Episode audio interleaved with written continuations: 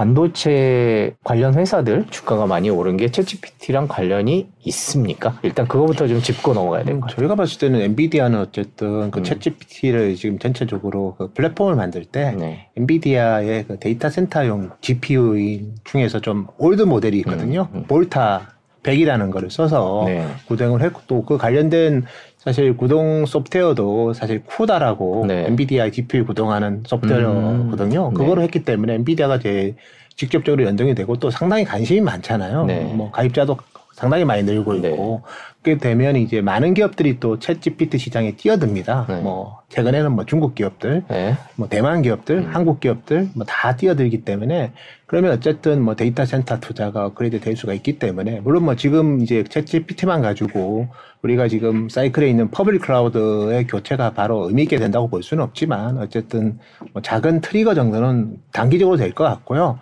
중장기적으로는 정말 의미 있는 어 교체의 서버 교체의 요인이 될 수도 있지 않을까 음, 그렇게 보고 그렇군요. 있습니다. 네. 일단 최근에 막 너무 많이 올라서 이게 좀 너무 오른 거 아니냐 싶은 주식들이 일부 있기는 있습니다. 국내에도요. 예, 예. 네, 그런 거에 대해 어떻게 그런 기업들 주가에 대해서 어떻게 평가하십니까? 사실 주식시장 성격하고 좀 비슷한 것 같아요. 어차피 경기도 안 좋고 반면에 이제 어느 시점이 되면 미국이 금리 인상을 중단할 거고 그러면 시장의 하반 경직성은 유지되는데 네. 상단은 막혔고 그럼 박스권일 때는 보통 중소형주나 테마주가 테마주. 기승을 부리거든요. 네, 네, 한국만의 현상은 아니고 아, 예. 미국도 그렇습니다. 아, 전 세계적으로 다 예. 예, 그래서 저희가 봤을 때 챗 GPT도 그런 테마주에 좀 불을 지피는 역할을 했지만 다만 이거는 이제 실질적으로 이제 우리가 당장 유용하게 쓸 수 있고 그리고 관련 기업들이 실제로 어 어쨌든 투자를 많이 하고 있지. 않습니까? 그래서 뭐 그냥 투기적인 테마주가 아니라 저희가 봤을 때는 좀 구조적인 좀 메가 트렌드를 바꾸는 테마주기 때문에 음. 우리가 보통 테마주 투자할 때는 좀 조심해야 됩니다. 예, 고점에서 항상, 하면 예. 상당히 고생하거든요. 네. 근데 이건 어차피 뭐 큰 펀더멘탈 있는 기업들이 변화를 일으킬 거기 때문에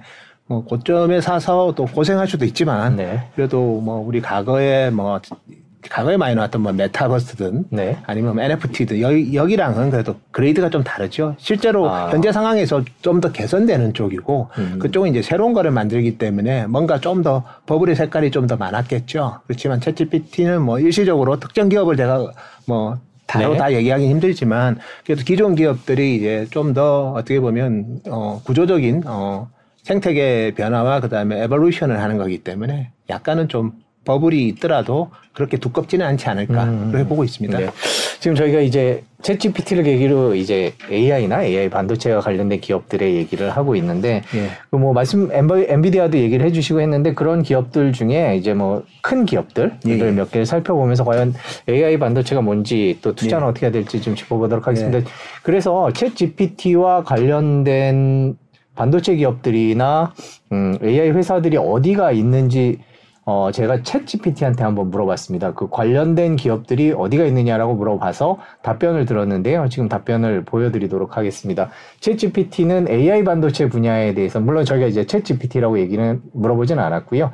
엔비디아나 인텔, AMD, 삼성전자, TSMC 같은 곳들이 있다 그러면서 그 내용을 자세히 설명을 했습니다. 그리고 어, 이건 AI 반도체고요. 그 다음에 AI에 투자하려면 어떤 기업이 좋겠냐고 챗GPT에게 물었더니 아, 챗GPT는 구글, 아마존, 마이크로소프트, IBM 같은 대형 IT 기업들이 AI 분야에서 선도적인 역할을 할 것이다.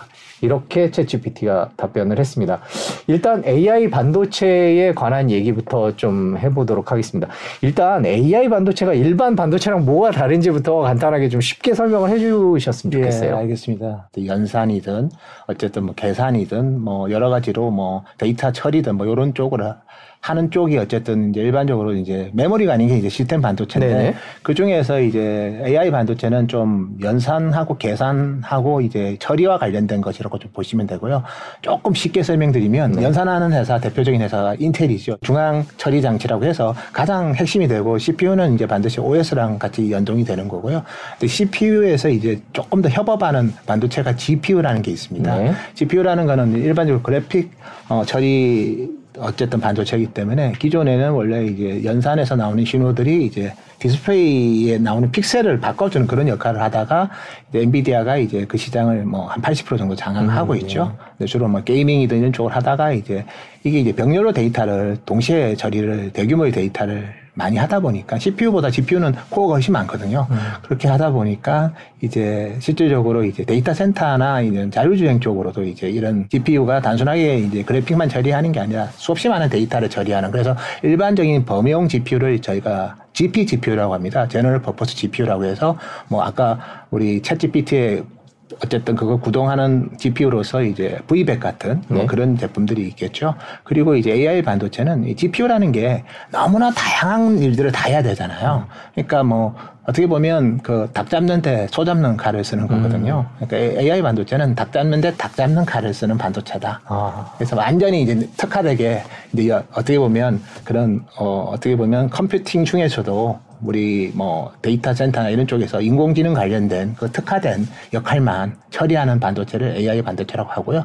대표적으로 이제 MPU라고 해서 인간의 뇌 구조하고 좀 비슷하게 음. 그러니까 뉴럴 뉴럴 프로세싱 유닛이라는 MPU, MPU 기업 중에 NPU를 만드는 회사들은 대표적으로 뭐 많이 있는데 그 중에서 제일 대표적인 게 애플의 시리, 음. 그다음에 뭐 최근에 뭐, 뭐 빅스 우리 빅스비, 네. 삼성의 빅스비, 그다음에 뭐 알렉사, 어, 아마존, 아마존이 예, 예. 이런 식으로 해서 이제 그런 식의 어, 우리 보면 NPU라는 인공지능 반도체가 이제 AI 반도체인데, 근데 NPU를 부르는 용어가 이제 MPU라고도 부르지만 또 구글은 TPU라고 부릅니다. Tensor Processing Unit이라고 부르거든요. 그래서 GPU 중에서 아주 데디케이트되게 고 영역만 하는 반도체.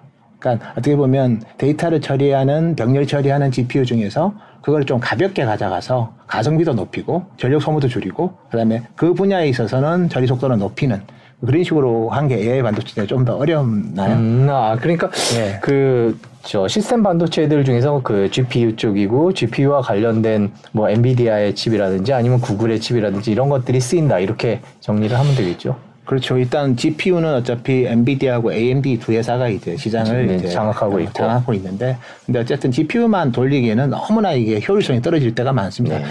필요하지 않은 작업까지도 GPU가 하다 보니까 상당히 좀 헤비한 경우가 많거든요. 음, 네. 그래서 가볍게 음. 특화된 작업만 시키는 어떻게 보면 데이터 병렬 처리 반도체를 네. NPU라고 부르고 네. NPU로 일반적으로 AI 반도체라고 부르죠. 네.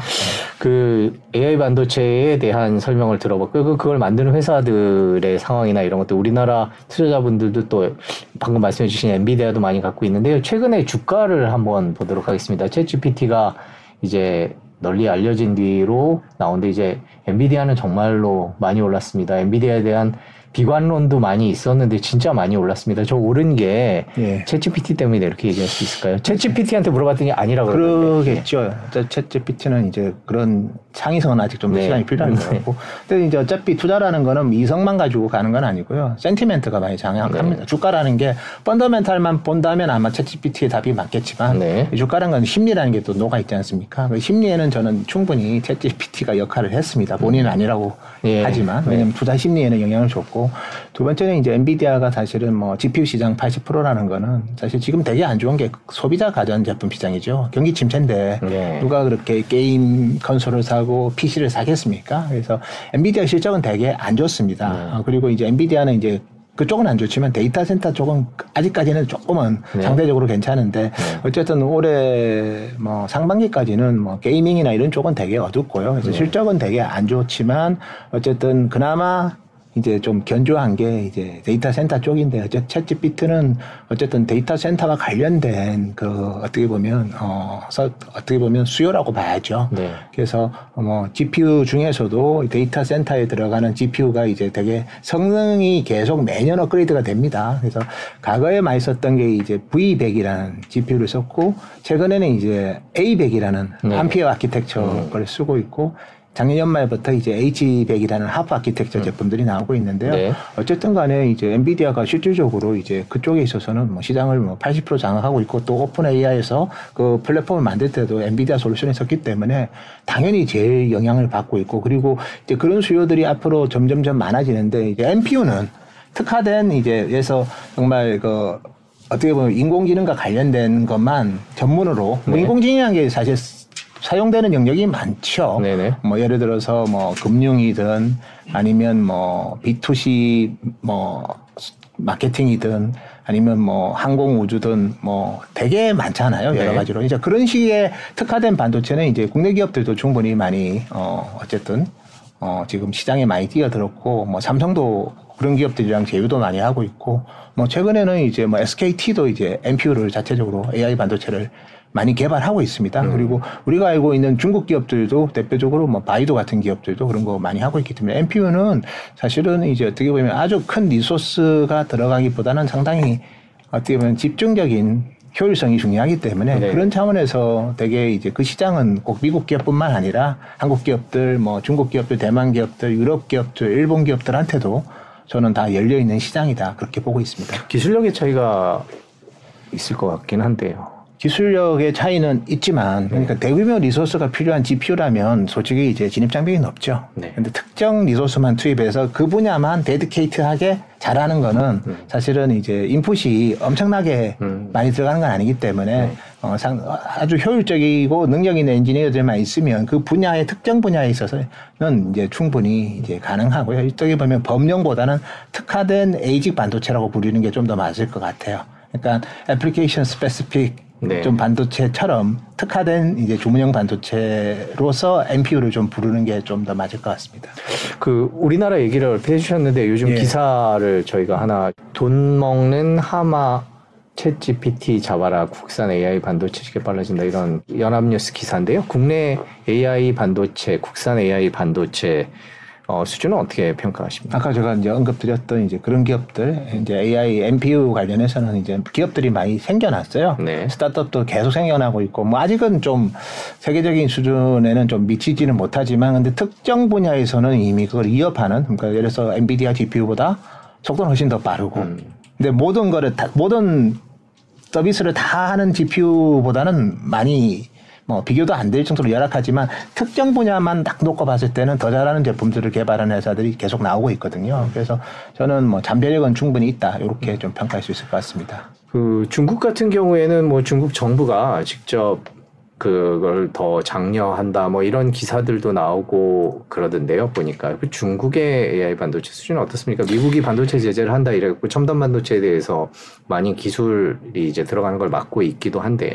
그래서 저희가 이제 범용 반도체는 CPU와 GPU라고 좀 표현하면 좋을 것 같아요. 네. 어차피 대안이 두 개밖에 없고 네. CPU는 이제 인텔 AMD, GPU는 뭐 엔비디아 AMD 네. 이렇게 돼 있기 때문에 그건 이제 범용으로 봐야 되고 근데 이런 AI 반도체 뭐 NPU라고 부르는 이 제품은 사실은 이제 범용이 아니라 아주 특정 목적으로 된 특화 반도체거든요. 네. 그런 쪽은 이제 자기 기업들마다 이제 그런 이제 제품들을 많이 만들죠. 중국도 대표적으로 이제 데이터 센터 서비스를 클라우드 서비스 하는 회사들은 다 그런 이제 특화된 AI 반도체가 다 있습니다. 대표적으로 알리바바.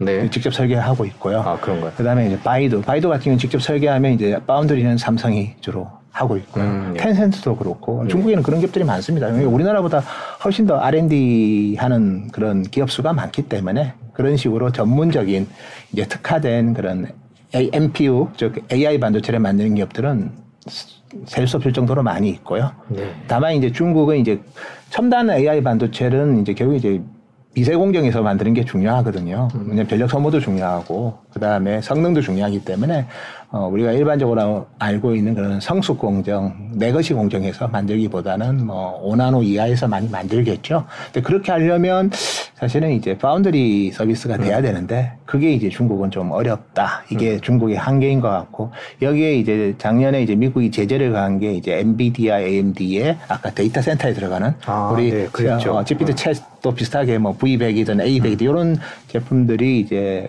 군수, 항공 뭐 이런 쪽으로 이제 사용이 되면 이제 중국 어떻게 보면 국가 그런 기술 안보와도 많이 연관이 된다고 해서 어 그런 쪽에 이제 수출을 통제를 하고 있고요. 그래서 뭐 그런 엔비디아랑 뭐 이런 특히 뭐 중국은 사실 AMD 비중이 높지는 않아요. 음. 근데 엔비디아의 그런 A100이든 이런 제품들을 못 구하면 이제 중국의 데이터 센터 음.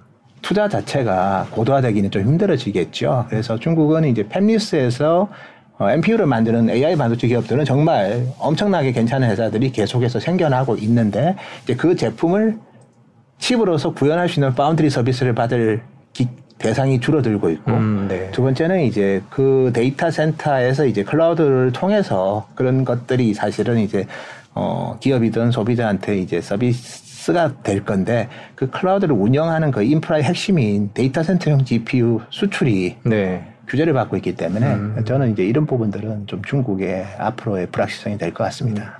중국의 뭐 저희가 뒤에 이제 AI에 대해서 네. 좀 여쭤 AI 레벨에 대해서 좀 여쭤보겠지만 중국의 AI 수준은 어느 정도입니까? 지금 알리바바, 텐센트 직접 설계한다 이런 얘기도 뭐. 그런 쪽도 있지만 사실은 뭐 그냥 예를 들어서 안면 인식을 한다, 센스 타임이다, 아니면 뭐 우리 중국에 뭐 대개 기업들이 많습니다. 뭐 센스 타임부터 메이투부터 네, 뭐 안면 인식하고, 인사이트부터 예, 해가 예. 되게 많은데요. 그런 기업들은 이제 CPU, GPU를 쓰지만 그 안면 인식과 관련된 그런 NPU AI 반도체는 자기가 직접 설계를 합니다. 음. 그러니까 그런 기업들도 많고 로보틱스 같은 경우에도 실제로 이제 뭐 우리 테슬라도 보면 테슬라의 어쨌든 프로- FSD 같은 경우에도 뭐 CPU, GPU 코어는 사실은 뭐암 프로세서를 많이 쓰지만 NPU가 테슬라의 경쟁력이거든요. 네. 그래서 똑같이 테슬라도 AI 반도체를 만드는 회사고 중국에도 보면 뭐 그런 뭐 되게 많은 로보틱스 회사들 자율주행하는 기업들도 보면 그런 NPU 관련 AI 반도체는 자기들이 직접 설계하는 경우가 많이 있습니다. 그렇기 때문에 어 제가 봤을 때는 모든 삼남한상에 중국 AI 반도체는 다 경쟁력을 왜냐하면 이거는 경험입니다. 음. 즉 데이터의 즉 빅데이터의 어 샘플링 할 수 있는 빅데이터에 어떻게 보면 기반이 많을수록 좀 더 경험이 올라가겠죠. 학습이 개선되겠죠. 근데 중국은 그런 면에서는 인구가 제일 많잖아요. 두 번째는 이제 중국은 이제 사생활에 대한 침해에 있어서 국가에서 관심이 없잖아요. 네. 그렇기 때문에 어, 중국의 AI 반도체는 미국보다도 훨씬 더 potential이 크죠. 인권 침해, 그 다음에 사생활 침해 이런 거에 대해서 별로 관심이 없고 두 번째 인구수는 많잖아요. 미국보다 뭐 어쨌든 간에 뭐 여섯 배 이상 많으니까 그리고 그쪽에 집중하고 있는 R&D 기업들이 많아서 저는 되게 큰 potential 오히려 한국보다 훨씬 앞서 있어요 사실은. 근데 이제 미국의 기술 제재가 들어갔기 때문에 뭐 머릿속으로는 되게 훌륭한 기업들이 많은데 그게 제품화되기에는 이제 어려운 국면이 됐고 네. 그다음에 그걸 구동하는 데이터 센터가 이제 과거보다는 훨씬 더 뒤떨어진 데이터 센터로 전락할 가능성이 크기 때문에 어떻게 보면 미국의 그 중국 제재가 사실은 이제 중국의 AI 혁명을 좀 슬로우하게 만들었다. 그렇게 저는 평가하고 있습니다. 아, 예, 여쭤본 이유가 이제 중국의 AI가 AI 기술이 그렇게 좋다면 미국이 가만 놔두지 않을 것 그렇죠. 같다. 제재를 할 거다라는 네, 생각이 제재를 세게 하고 있죠. 이미 세계 예. 세상하고 그렇군요. 예. 자, 저희가 지금 AI 얘기까지 들어갔는데 예, 다시 AI 반도체 얘기로 돌아와서 이제 투자 방향을 좀 여쭤보도록 하겠습니다. AI 반도체 와 관련된 투자 얘기를 할 때요. 이제 일단 예. 뭐 우리나라 기업, 일단 미국 기업부터 좀 얘기를 해보면 지금 이미 뭐 주가들이 많이 올랐다. 그런데 이제 그쪽에 투자를 하면 어떻겠냐 이런 얘기들을 하는데 개인적으로 어떻게 보세요? 엔비디아 같은 경우에는 뭐 아까 말씀해 주셨지만 지금 뭐 너무 많이 올랐고 아, 저- 실적도 안 좋고 이런데 음, 어차피 이제 곧 실적 발표를 합니다. 뭐 분명히 뭐 상반기는 안 좋게 얘기를 할 거고 뭐 가까운 미래 당장 좋아질 일은 없으니까요. 그렇지만 뭐 하반기부터는 좀 회복이 될 거고 그래서 실적 시즌이 어차피 실적 임박 발표가 임박했기 때문에 이럴 때는 뭐 굳이 급하게 왜냐면 음. 되게 나쁜 실적과 지금 실적 나쁜 거는 좋, 뭐, 이- 저, 저희가 다 이해합니다. 근데 다음 분기 실적도 나쁘게 얘기할 것 같거든요. 네네. 그러니까 어, 굳이 추격 매수보다는 다만 이제 어차피 이 시장은 뻔합니다. 80%는 엔비디아가 아, 차지하고 그렇죠. 있거든요. 네. 그래서 뭐 갈 데가 없어요, 특별히. 그렇기 때문에 어차피 뭐 수요가 살아나고 경기가 좋아지면 이제 좋아지겠죠, 앞으로. 그래서 어차피 뭐 메모리 반도체 대표적으로 뭐 우리 하이닉스 같은 경우에도 대규모 적자가 나서 주가는 올라 버렸잖아요. 네. 시점 대비. 그러니까 뭐 엔비디아는 어쨌든 이제 하이닉스보다는 훨씬 더 시장 지배력이 큰 회사잖아요. 네, 아, 그런 차원에서 본다면 이제 어, 업황이 회복될 때 좋아지는 탄력은 더 좋겠죠. 이제 그런 차원에서 본다면 어, 장기적인 방향은 저는 여전히 괜찮을 것 같고요. 다만 단기적으로 추격 매수하기에는 가까운 실적이 너무 안 좋아요. 네, 최근에 너무 많이 네, 올랐죠. 그리고 네. 또그 실적 발표가 임박했습니다. 음. 그러면 굳이 지금 추격하기보다는 실적 나오고 다음 분기 좀 나쁘게 얘기해서 주가가 조정받을 때 들어가는 전략이 훨씬 더 합리적이겠죠. 챗 GPT로 인해서 생긴 AI에 관한 투자 열풍 이게 계속 갈 거다라고 보시는 거. 뭐 어쨌든 이거는 mainstream은 근데 저희가 이제 이런 얘기들을 과거에도 이제 뭐 edge computing이든 네. 뭐 어떻게 보면 뭐 되게 그런 얘기들을 많이 했고요. 과거에 뭐 CDN이라고 해서 contents delivery network 관련된 회사들 그때도 되게 뜨거웠고 근데 이제 그러다가 식었고 뜨, 뜨겁다가 네. 식고 뜨겁다가 식고 하는데 다만 자세히 보면 데이터 센터 수는 계속 늘었어요. 음. 그리고 telco들도 이제 우리 메트로에 투자하는 그런 어, 엣지 데이터 센터, 그러니까 아주 큰 public cloud 말고요. 아주 작은 사이즈의 데이터 센터 투자도 늘었고요. 여기에 이제 기업체들도 보면 그런 private 데이터 센터 투자가 또 많이 늘었거든요. 그래서 이 방향은 주가의 버블은 실질적으로 있을 수 있지만 실질적으로 이제 어 한마디로 구축되어 있는 데이터 센터 숫자는 범세적으로 늘고 있는 건 분명합니다. 그런 차원에서 본다면 버블이 있더라도 두께는 그렇게 두껍지는 않을 거다. 그렇게 보고 있죠. 미국 반도체 기업들에 대한 전반적인 투자, 뭐 미국의 많은 ETF들이 이제 그런 네. 시스템 반도체와 관련된 것들을 담고 있는데 그런 식의 투자는 어떻게 생각하세요? 뭐 제가 봤을 때는 어차피 지금은 이제 실적이 안 보이는 회사도 있고 좀 보이는 회사도 음, 있습니다. 네. 대표적으로 이제 어쨌든 간에 실적이 가시성이 보이는 회사들은 주로 주문 생산하는 기업들이 많겠죠. 근데 이제 뭐 저희가 봤을 때는 뭐 어쨌든 뭐 그 ETF에 보면 또 꼭 미국 기업만 있는 게 아니라 그 미국의 ADR이 상장돼 있는 기업들도 많거든요. 네네. 네. 대표적으로 TSMC나 이런 기업들. 네. 뭐 그런 기업들 같은 TSMC 같은 경우에는 뭐 올해 저희가 봤을 때는 1분기는 매출액이 전년 동기 대비 한 2% 이상 줄겠지만 연간으로는 전 플러스 성장한다고 보거든요. 음. 뭐 그러니까 실적이 왜냐하면 저희가 이제 궁금 이제 늘 이제 질문하는 게 저희 스스로한테도 아니 올해 대규모 적자 나는 하이닉스 주가도 저렇게 오르는데 음. 실적이 좋아진 회사는 진짜 올라야 되는 거잖아요. 네. 그래서 일단 제 대표적으로 이제 그런 기업들을 많이 담고 있을 거예요. 실적이 음. 좋은 기업들 그런 ETF도 대표적으로 뭐 TSMC든 네. 아니면 ASML이든 ASML 네. 같은 경우에도 올해 EUV 출하가 많이 늘기 때문에 네. 나머지 반도체 장비 회사들은 매출이 다 20, 30%줄 건데 네. ASML만 매출이 성장할 거거든요. 네덜란드의 반도체 예, 장비 회사 시장 네. 독점하 거의 독점하고 있는 회사라고 네. 봐야 되고 그 다음에 이제 우리 아날로그 반도체 회사들 되게 올해 좋습니다. 여전히 전동화되고 있고 전기차 많아지고 있으니까 그런 전력 반도체를 만드는 그런 기업들 같은 경우도 올해 실 실적이 제가 봤을 때는 작년보다 성장한다고 봐야 되거든요. 네. 대표적으로 뭐 미국 ADR에 상장돼 있는 뭐 ST 마이크로 최근 주가 많이 올랐고요. 네. 그 다음에 뭐 우리 네덜란드 회사긴 하지만 NXP, 네. 그다음 미국의 텍사스 인스트루먼트 이런 기업들은 그러니까 제가 ETF를 그냥 막 사라고 하지 말고 그 ETF에 구성되어 있는 음. 종목 pool이 뭔지를 네. 보고 선택을 해야 되고요. 제가 봤을 때는 올해 실적이 보이는 기업이 작년보다 성장할 수 있는 게 일단은 TSMC, ASML, 그다음에 인피니언, ST 마이크로, 텍사스 인스트루먼트, NXP 이런 기업들은 올해도 이 경기가 나쁨에도 불구하고 음. 초과 수요가 있다는 거죠. 네. 근데 근데 반면에 이제 우리 나라가 주력하고 있는 뭐 삼성, SK 하이닉스가 주력하는 메모리 반도체는 올해 뭐 되게 안 좋습니다. 매출액은 뭐20% 이상 줄 거고 뭐 적자 나고 그러거든요. 음. 근데 그런 기업도 주가가 오른다는 거예요. 음. 다만 이제 이런 기업들은 주가가 오를 때 조금 변덕이 심하겠죠. 네. 근데 이제 실적이 좋은 회사들은 주가가 오를 때 상당히 하방이 튼튼하다는 거죠. 그래서 이런 기업들을 많이 편입하고 있는 ETF면 저는 상당히 괜찮을 것 같고 반면에 이제 반도체 ETF라고 해도 조금은 이제 조금은 변동성이 큰 게 너무 많으면 뭐 음. 그때는 이제 ETF의 그 레벨을 보면서 들어가야죠. 음. 그냥 마구잡이로 들어가는 반도체라고 막 들어갈 건 아니고. 아, 저는 그런 투자는 되게 위험하고 물론 ETF라는 게 그냥 뭐 약간 해당되는 것 쪽 모아놓은 바스켓에 모아놔서 약간 그런 거를 방어하는데 좀 한계는 있지만 그래도 ETF 내에 그 종목별 음. 구성비가 나오거든요. 그걸 보고 저는 선택을 해야 되고 상당히 정교하고 디테일하고 세심하게 투자를 하고 골라야 되는 게 왜 자기 돈인데 깨지면 안 되잖아요. 네. 그렇게 고민해도 깨지는 게 주식인데 하물며 이제 고민 공부하는 것만큼 보이기 때문에 올해도 실적이 작년보다 나쁜 회사도 오르는데 작년보다 좋은 회사는 올라도 정당한 거잖아요. 예, 그런 기업들을 좀 잘 찾는 노력이 음. 필요하다. 이렇게 말씀드릴 수 있을 것 같습니다. 네.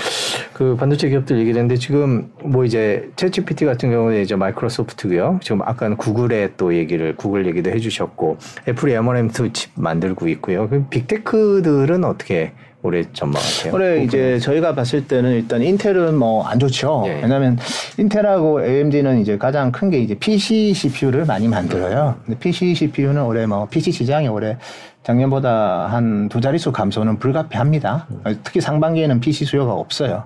왜냐하면 이제 2020년, 21년 팬데믹 때 일반적으로 이제 노트북을 예를 들면 1억 6천만 대 중반 정도 움직이는 시장인데 네. 2020년에 재택근무하고 원격 때문에 2억 대 샀어요. 네. 아, 2억 대요. 네. 네. 그다음에 이제 2021년 2억 4천만 대입니다. 아, 평소보다 상당히 많이 샀군요, 다들. 근데 이제 이 제품은 교체 주기가 5년 이상입니다. 네. 그러면 이제 22년부터는 수요가 없는 거죠. 네. 그러니까 그게 많이 포진되어 있는 인텔 AMD는 올해 실적은 안 좋을 건데 AMD는 그나마 나은 게 이제 서버 CPU에서 점유율이 많이 올라가고 음. 있어요. 그래서 AMD는 인텔보다는 좀 상대적으로 좀 괜찮지만 그래도 올해 실적은 뭐 작년보다 감소는 불가피하고 다만 인텔도 이제 최악은 지났다. 네. 왜냐하면 서버 CPU의 가장 중요한 제품인 그 사파이어 레피드가 네. 1월 10일 날 어쨌든 공개가 됐고 어, 5월 달부터는 좀 많이 공급이 되면서 그래서 어, 양사 모두 이제 실적은 아마 작년보다 는 줄더라도 상반기보다는 하반기가 개선되는 그림으로 좀 보시면 될 것 같고요. 엔비디아도 뭐 상반기보다는 하반기에 좀 실적이 개선되는 그림으로 봐야 될 것 같고 그 다음에 이제 그 퀄컴 같은 경우에는 뭐 예를 들어서 이제 스마트폰 시장이 올해 잘해봤자 본전이거든요. 네네. 아, 플랫 성장인데 다만 퀄컴은 이제 최근에 이제 삼성의 갤럭시 S23 같은 경우는 100%다. 퀄컴 칩이 들어가니까 이제 거래선 내 점유율이 좀 올라가니까 그래서 미국의 반도체 회사들은 PC와 관련된 회사들은 상반기까지 되게 안 좋겠지만 하반기부터는 아주 점진적으로 회복되는 그림이고 반면에 이제 그런 뭐 자동차든 또 범용 어, 반도체 같은 경우에는 뭐 올해 괜찮습니다. 올해 전반적으로.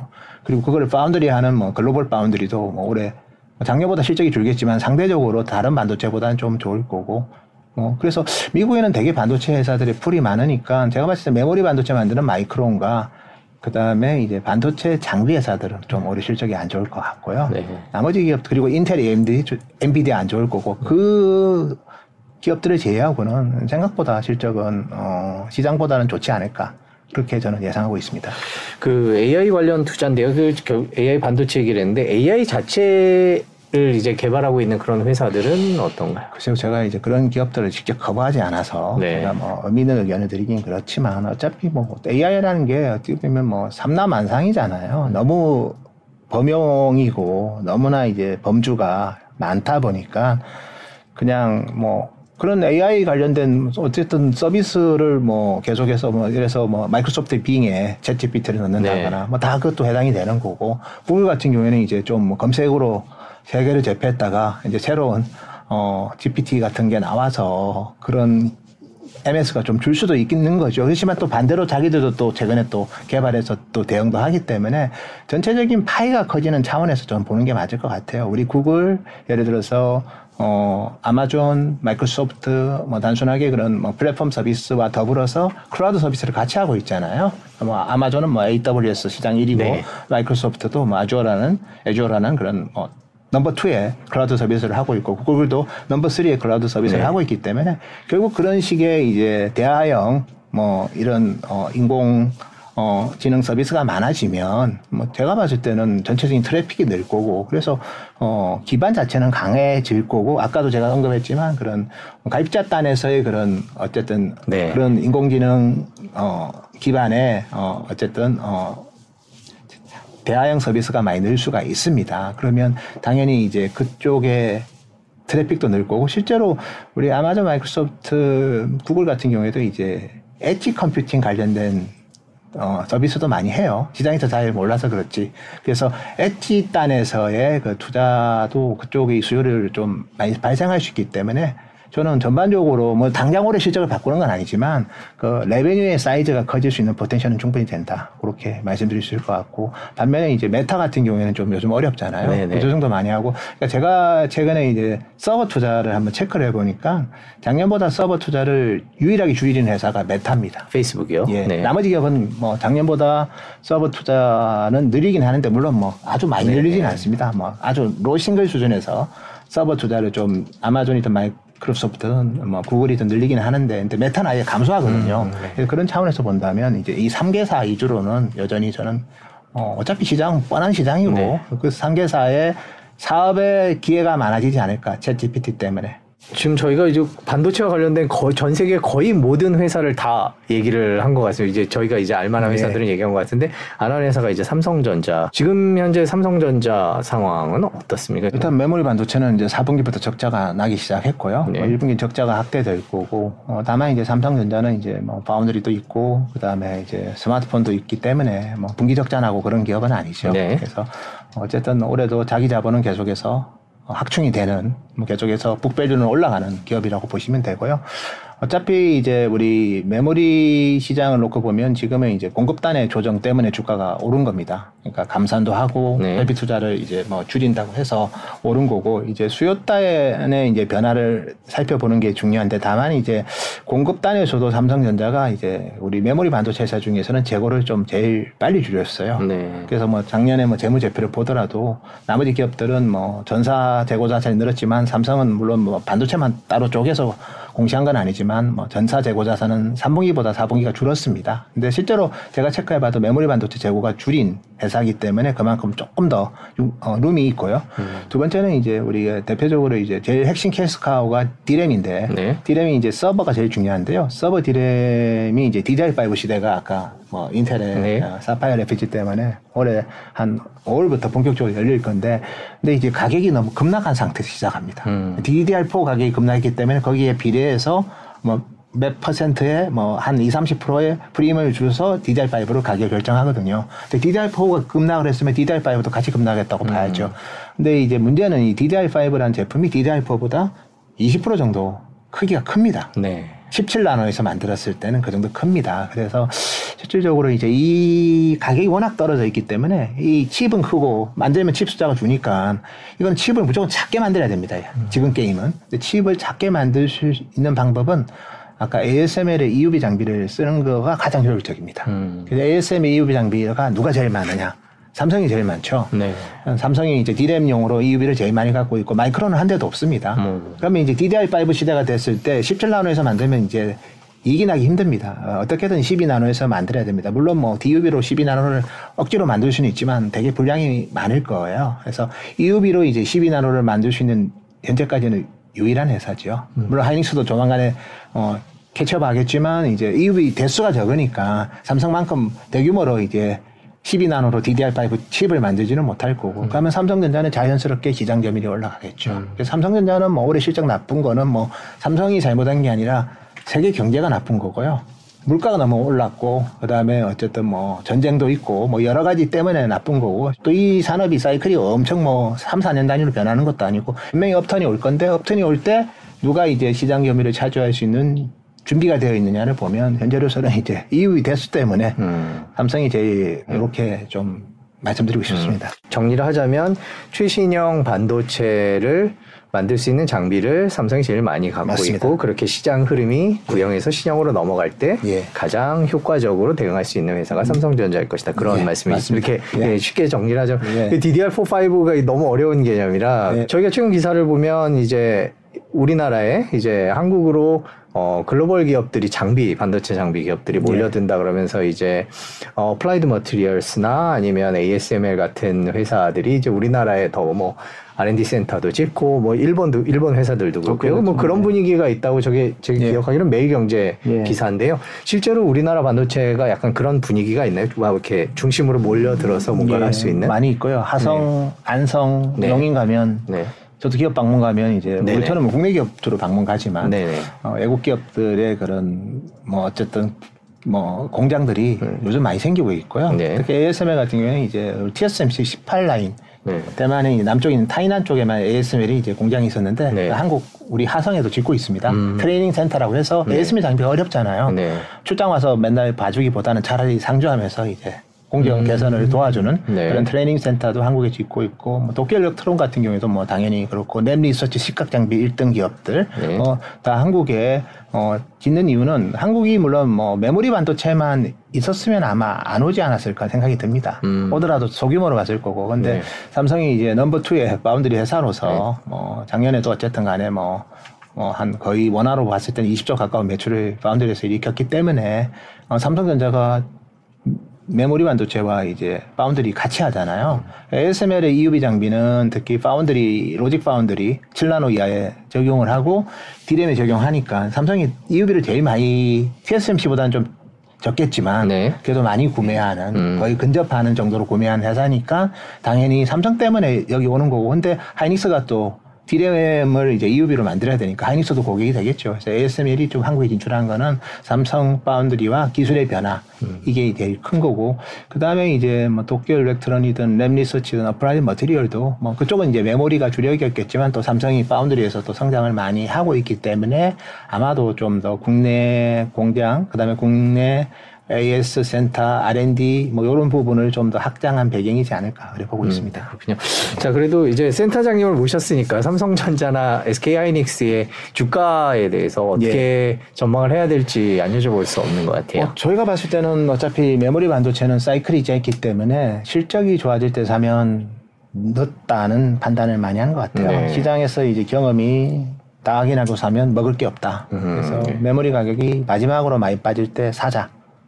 근데 그 마지막이 언제일까를 이제 고민을 하겠죠. 네. 시장에서는 이제 일단 4분기 낙폭이 제일 크다고 저도 봐요. 네. 장, 지난 4분기가 한 30% 가까이 하락했고 네. 이번 분기는 한 20%대 하락이 예상이 됩니다. 음. 적은 레벨은 절대 아닙니다. 그렇죠. 네. 그렇지만 네. 이제 그 정도로 하락을 하면 저희가 봤을 때는 상당 부분 마무리가 될 것 같고요. 음. 그래서 2분기부터는 이제 가격 하락폭이 되게 완만해질 거거든요. 그러면 2분기에 사면 좀 늦습니다. 아, 이 산업이 네. 가격 오를 때 사면 정말 더 이득이 네. 없고요. 왜냐면 사이클이 점점 짧아졌기 네. 때문에 다 확인하고 사면 어이 뭐, 뭐 아직도 안 싸서 예를 네. 들면 네. 그렇기 때문에 이제 마지막으로 나쁠 때 사니까 이제 지금 1분기에 좀 주가가 1월부터 막 가파르게 오른 거죠. 4분기보다는 디램 가격이 덜 빠질 거야라는 믿음으로 음, 네. 그렇지만 실적 자체는 안 좋아요. 그래서 음. 어, 그래서 저희가 봤을 때는 이제 주가가 좀 빨리 올라왔기 때문에 이제부터는 뭐 저는 뭐 빠질 때 사는 거는 되게 괜찮고요. 그렇지만 이제 추경 매수는 특히 하이닉스 같은 경우에는 추경 매수보다는 저점 매수를 좀 노리는 게 맞을 것 같다. 왜 그렇게 말씀드린가 하면 우리가 아주 큰 수술을 받으면 회복할 때 시간이 걸리잖아요. 네. 예, 가벼운 수술, 가볍게 다치면 뭐 한 몇 달 지나도 상처가 이제 상당히 이제 어떻게 보면 뭐 해소, 치료되는 경우가 많지만 최근에 하이닉스 실적은 수술을 너무 크게 받고 있어요. 네. 너무 많이 아픕니다. 네. 재고도 너무 많고 재무 구조도 나빠지고 근데 이제 주가는 미리 올라왔죠. 이 여팡의 그 경험 때문에. 근데 상처가 깊다는 거는 이제 실적이 회복될 때도 시간이 많이 걸린다는 겁니다. 음. 그래서 어, 급하게 살건 없다. 근데 삼성전자는 다릅니다. 점유율 올라가고 두 번째는 이제 다른 비즈니스에서 더 포텐셜을 더 보이고 하기 때문에 뭐 파운드리든 뭐 이런 쪽에서 그래서 삼성전자는 저희가 봤을 때는 어차피 어 저는 좀 편하게 사도 되지 않을까. 예, 여전히 아직까지도 뭐 상처도 있지만 네. 어, 삼성한테 요 정도 상처는 네. 어, 어떻게 보면 분장이죠. 음. 예. 그 삼성전자 주식을 갖고 계신 분들 중에 이제 70층, 80층 이제 그 얘기를 그때부터 이제 네. 갖고 계시는 분들도 있는데 그런 분들은 어떻게 생각을 해야 될까요? 뭐 본전이 될 수 있을까? 뭐 이런 어, 얘기. 저도 사실 주가 예측은 참 어렵습니다. 네. 그리고 뭐 70층, 80층이 언제 갈지 네. 뭐, 뭐, 어떻게 얘기하는 게 좀 부담스럽긴 네. 하고요. 다만 이제 이 기업이 이제 아까 메모리 반도체에서 시장 점유율이 이제 높아지는 그런 뭐 EU비든 음, 그다음에 네. 설비 투자 다른 데는 줄이는데 유지하고 그런 것 때문에 또 지금은 재무 건전성도 되게 중요한데 그런 조건이 돼야지 투자도 할 수 있는 거거든요. 음. 그래서 삼성전자는 이제 MS가 올라가는 그 그림이 보이고 그다음에 이제, 이제 로직 파운드리에서는 어쨌든 간에 뭐 새로운 공정으로 뭐 3나노든 2나노든 네. 내로 양산을 하면서 물론 뭐 TSMC랑은 비교도 안 됩니다. 여전히 뭐 엄청난 TSMC가, TSMC가 압도적인 퍼포먼스를 보이고 있죠. 절대 네. 1등이고요. 삼성은 네. 이제 뭐 약간 2등이지만 좀 많이 떨어지는 2등입니다. 네. 그래서 뭐 당연히 뭐 이 부분을 저도 엄청나게 이제 엄청나게 이제 브라이트하게 볼 수는 없지만 그래도 계속해서 어, 이 시장이 성장한다는 거죠. 음. 그리고 이제 1등을 이어갈 수 있는 기술을 갖고 있다. 그런 관점에서 본다면 이 기술이 이제 제대로 이제 고객을 만나서 매출이 점프하면 이제 갑자기 주가가 오를 수도 있어요. 음. 그러니까 그 시점이 언제인지는 저도 모르겠습니다. 솔직히. 뭐 제 생각에는 향후 3년 내에는 올 것 같은데 음. 그렇게 본다면 삼성전자는 이제 메모리만 가지고도 뭐 괜찮게 저는 보고 있고요. 다만 이제 파운드리의 포텐셜이 있기 때문에 근데 foundry에서 숫자가 나오면 주가가 갑자기 올라가 버릴 거예요. 음. 근데 그건 언제인지는 저도 모를 것 같아요. 그래서 삼성전자의 이제 7만 전자, 8만 전자는 뭐 결국 시간의 문제인 것 같아요. 음. 어차피 회사가 적자가 나서 자기 자본이 주는 회사도 아니고 자기 자본은 계속해서 쌓여갑니다. 네. 그러면 PBR이 점점 떨어지면서 물론 주가가 올라버리면 이제 PBR도 같이 올라가지만 만약에 주가가 안 간다고 하면 PBR이 계속 떨어지니까 valuation 매력은 계속 올라가는 거죠. 그래서 너무 고점에 사서 좀 스트레스는 많이 받을 수도 있지만 좀 더 호흡을 좀 길게 보면 뭐 2, 3년 금방 갑니다. 그리고 회사는 분명히 어 시장 점유율이 높아지고 있고 그다음에 로직 바운드리에서는 이제 점점점 기회가 다하고 있기 때문에 그런 차원에서 뭐 저는 그런 방향성에 투자를 한다면 삼성전자는 좋은 가격에 계속 잘 사는 전략도 저는 좋은 것 같아요. 그러면 그러면서 평균 단가를 낮추면서 이제 정말 이제 왜냐면 지금 누가 봐도 경기 안 좋잖아요. 네. 경기 안 좋을 때 기업이 실적이 좋을 거라고 보는 기에는 우리나라 기업들이 시장 점유율이 너무 높아요. 마켓시어 70%인데 디램이 여기서 우리가 좋을 실적이 나올 수는 없습니다. 그럼 경기가 회복됐을 때 이제 어떤 모습일까를 좀 봐야 되고 그리고 메모리만 있다면 제가 봐도 뭐 되게 좀 힘들 거예요. 아마 아까 언급드렸던 그 수준의 주가가 가면 아마 매도하는 물량도 많이 나올 건데 삼성은 역시 이제 로직 파운드리가 있고 또 이쪽에서 경쟁력이 계속해서 상승할 잠재력이 높기 때문에 이게 이제 제대로 이제 음. 수율이 나오고 제대로 이제 기술이 이제 고객사들을 감동시키면 그때부터는 이제 수저가 왕창 몰릴 수도 있습니다. 그러면 이제 갑자기 주가가 단기에 급등할 수도 있는 그런 포텐셜도 있기 때문에 그런 차원에서 좀 호흡 좀 길게 음. 보면서 접근하면 편하실 것 같습니다. 그 말씀 중에 있었는데 TSMC가 간격을 못 좁히는 부분에 대해서는 어떻게 평가를 해야 될까요? 삼성이 그렇게 총력전을 하는데 TSMC를 못 쫓아가고 있는 거는 조금 안 좋은 거 아니냐 이런 뭐, 얘기들도 맞습니다. 있는데. 뭐 실질적으로 저희가 기대가 컸는데 네.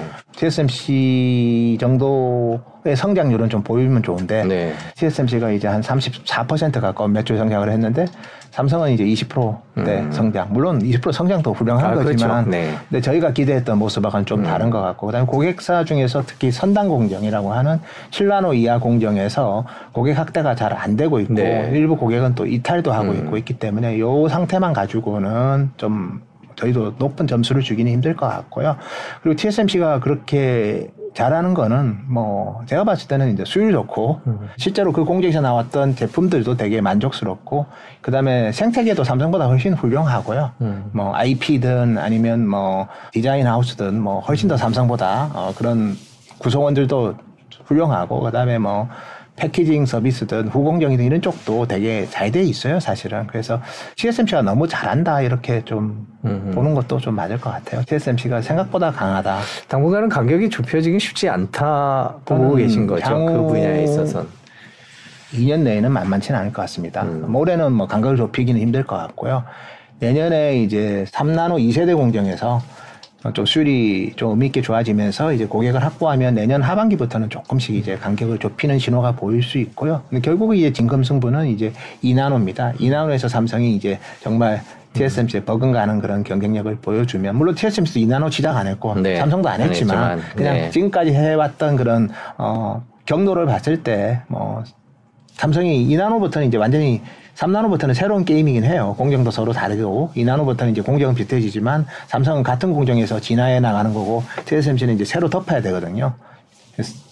이제 3D FinFET에서 Gate All Around로 가야 되기 때문에 그래서 그때 한번 뭔가 좀 성과를 보여주면 뭐 뭔가 변화가 있을 수 있는데 또 저도 이제 제 스스로한테 반성하는 게 너무 한국 기업이라고 좋게만 보면 안 되고 네. 좀 객관적으로 본다면 TSMC가 어, 여전히 저는 그 공정에서도 잘할 가능성도 상당히 크기 때문에 어쨌든 그래도 희망이 없는 것보다는 그런 포텐셜이 있다는 것만 가지고도 네네. 저는 네. 충분히 지켜볼 만하다. 그렇게 말씀드릴 네. 수 있을 것 같습니다. 네, 저희가 이제 삼성의 밝은 면과 어두운 면을 다 짚어보는 게 필요하겠죠. 예. 그, 그 여쭤보고 싶은 게 반도체에 대한 투자 얘기를 많이 하세요. 다른 예. 분들 많이 하시는데 예. 그 사이클 얘기를 해주셨는데 지금 반도체 사이클이란 게 어떻게 돌아가고 지금 어디쯤에 와 있는지 한번 정리를 해주시면 좋을 예. 것 같아요. 반도체 사이클은 이제 메모리 반도체가 주력이니까 어쨌든 공급 과잉, 공급 부족 이렇게 반복합니다. 균형 갈 때도 있지만 보통 이제 균형이 오래 있지는 않고요. 네. 욕심 때문에 네. 더 만들고 네. 공급가인 거고 그다음에 갑자기 수요가 초과 수요가 와서 공급 부족이 오고 이런 게 이제 반복적으로 되죠. 되고요. 네. 일단은 이제 올 1분기까지는 이제 극심한 공급 가행이 이어지고 있습니다. 공급 가행을 줄이는 방법은 공급자가 안 만들면 돼요. 네. 그러면 감산이라고 하죠. 네. 작년 이제 4분기부터 감산이 진행됐으니까 이제 1분기 말 되면 이제 감산 효과가 나올 겁니다. 음. 네. 그게 현재 가정이고 그다음에 네. 수요단을 봐야죠. 네. 수요단은 이제 제품을 안 만들어도 있는 재고 가지고 만들어도 되니까 재고가 많겠죠. 근데 작년 3분기부터 주문을 안 했거든요. 네. 어, 우리 수요처들이 네. 스마트폰이든 서버든 그러면 이제 있는 거 가지고 계속 만들면 어떻게 될까요? 재고가 줄고 있겠죠. 지금은 이제 그 과정으로 보셔야 될것 음. 같고요. 그러면 스마트폰 재고는 이제 저희가 봤을 때 3월 말 되면 한 뭐 4, 5주 정도 될 것 같아요. 고객사들의 재고가. 네. 서버 쪽은 이제 워낙 다변화되긴 하지만 서버도 한 2분기 후반 되면 상당히 재고가 이제 네. 정상으로 갈 것 같습니다. 그러면 저- 재고가 정상이 되면 그때부터는 가격이 안 빠지겠죠. 음. 그리고 이제 새로운 수요가 나오면 이제 그 가격이 유지된 상태에서 출하량이 증가하거나 아니면 가격이 올라가면서 출하량이 증가하거나 이제 이런 거로 가니까 지금은 어 공급강의 이제 마지막 국면이다. 네. 그러니까 이번 어 1분기가 제일 마지막 국면이고 2분기는 그냥 뭐 가격이 오르기보다는 소폭 하락하는 정도에서 숨고르기 하는 음. 분기가 되지 않을까 그렇게 보고 있고요. 다만 이제 메모리 반도체는 함정이 있는 게 이게 파운드리랑은 좀 달리 심리가 들어갑니다. 아까 엔비디아도 아까 뭐 음. 네. 챗GPT는 상관없다지만 주식이라는 게 펀더멘탈만 가지고 네. 움직이지 않고 분위기라는 게 좀 심리가 있죠. 있거든요. 네. 근데 메모리 반도체는 심리가 있습니다. 구매자들의 심리가 어 내년부터 오를 것 같대. 그럼 굳이 뭐 지금 깎을 게 아니라 지금 우리가 올리고 사자 그런 식의 변화가 갑자기 나올 수도 있어요. 그래서 다만 이제 지금의 경기 상황상 상반기에 나오기는 힘들지만 뭐 하반기까지 비관적으로 볼 필요는 없을 것 같습니다. 그럼 반도체 사이클상 지금 저희가 가장 어두운 곳을 지나고 있다 이렇게. 예, 저는 진짜 어두운 거는 4분기였고요. 네. 1분기는 이제 좀 더 이제 그 정도보다는 좀 완화되는 상황인데 음. 그래도 여전히 뭐 과거 겪기 힘든 엄청난 나쁜 사이클에 있긴 하죠. 그렇지만 어쨌든 간에 뭐 최악의 상황은 좀 지나가고 있다 이렇게 말씀드릴 수 있을 것 같습니다. 그 많은 전문가분들이 반도체 주- 투자를 하라 그러면서 어떻게 하는 것이 좋은지에 대해서는 이렇게 말씀을 잘 안 해주시는데 다른 예. 투자 방법들이 어떤 게 있어요? 저는 이제 이 메모리 반도체 사이클이 과거보다 길까 짧을까를 봐야 됩니다. 저는 많이 짧아질 것 같아요. 이유는 이제 클라우드 회사들 말고는 수요가 당분간 없을 것 같거든요. 네. 그럼 그들은 이제 뭐 아주 자기들이 이제 주도권을 가지고 가격 협상을 할 겁니다. 그래서 어 사이클이 앞으로는 점점 짧아지고 아마 1년 단위로 계속 좋았다 음. 나빴다가 반복되면 이제 메모리 반도체 기업은 실적 보고 사면 안 되는 겁니다. 이거는 무조건 실적이 나쁠 때 사야 되는 겁니다. 아 미리 사야 되는군요. 예, 가격이 많이 빠질 때 사야 되고요. 음. 오- 이제 오르기 시작하면 그때부터 줄여 나가야 됩니다. 아, 메모리 오히려, 반도체. 예. 메모리 반도체는 그렇게 접근하는 게 맞습니다. 그래서 지금 하이닉스 주가가 오르고 마이크론 주가가 오르는 게 맞는 거예요. 음. 그러니까 막상 이제 실적이 회복되면 그때부터 주가가 안 갈 가능성이 상당히 크고요. 네. 그리고 어느 순간부터는 빠질 가능성도 음. 큽니다. 그래서 메모리 반도체는 좀 그렇게 보는 게 맞고요. 그다음에 이제 우리가 일반적으로 말하는 시스템 반도체, 뭐 그다음에 뭐 장비 회사, 소재 회사는 이제 그 기업별로 초과 성장할 수 있는 아이템이 있느냐를 잘 봐야 될 것 같아요. 그래서 TSMC 같은 경우는 이제 뭐 그런 초과 성장할 아이템을 주로 파운드리 하기 때문에 거기는 성장할 겁니다. 네. 그 다음에 이제 뭐 ASML 같은 경우는 EUV를 이제 뭐 거- 거기 말고는 없으니까. 네, 그렇죠. 거기는 이제 대수가 점점 늘어나요. 디램이든 logic foundry는 계속해서 EUV가 또 단순한 EUV에서 이제 2나노용 EUV는 되게 비싼 High NA 장비가 들어가기 때문에 그런 뭐 출하량 증가와 함께 판가 상승이라는 게 같이 있습니다. 그렇죠? 그런 기업은 초과 성장하는 요인들이 많이 있고요. 그러니까 그거는 사이클이 아니라 구조적 성장을 하는 기업으로 좀 보시는 게 맞을 것 같고 그리고 나머지 반도체 장비는 이제 logic foundry만 있는 게 아니라 이렇게 메모리 반도체도 있으니까 반도체 장비 회사들은 이제 설비 투자 줄일 때는 좀 안 좋겠죠. 그러니까 칩 회사보다는 좀 후행해서 움직인다는 거. 그러니까 lagging한다는 거를 반드시 기억하셔서 좀 투자를 해야 될 것 같고, 뭐 소재 회사들은 역시 주도권이 있는 회사냐 없는 회사냐 그런 걸 보시면서 해야 될 것 같고, 인텔 AMD는 이제 약간 상반입니다. 인텔이 신제품이 잘 팔리면 AMD 팔아야 돼요. 아, 네. 반대가 되면 또 AMD 경쟁사군요. 사야 되고 네. 사고 팔고를 해야 되고 근데 지금까지는 항상 AMD가 이겼습니다 어느 시점부터는 네. 계속 그럴지는 좀 봐야 될 것 같고 그다음에 엔비디아는 어차피 AMD랑은 비교 안 될 정도로 MS가 압도적이기 때문에 거기는 아까 같은 챗 GPT와 같은 새로운 수요 변화가 생기는지를 잘 보시면서 조절하면 될 것 같습니다. 챗 GPT부터 시작해서 삼성전자까지 다 짚어봤습니다.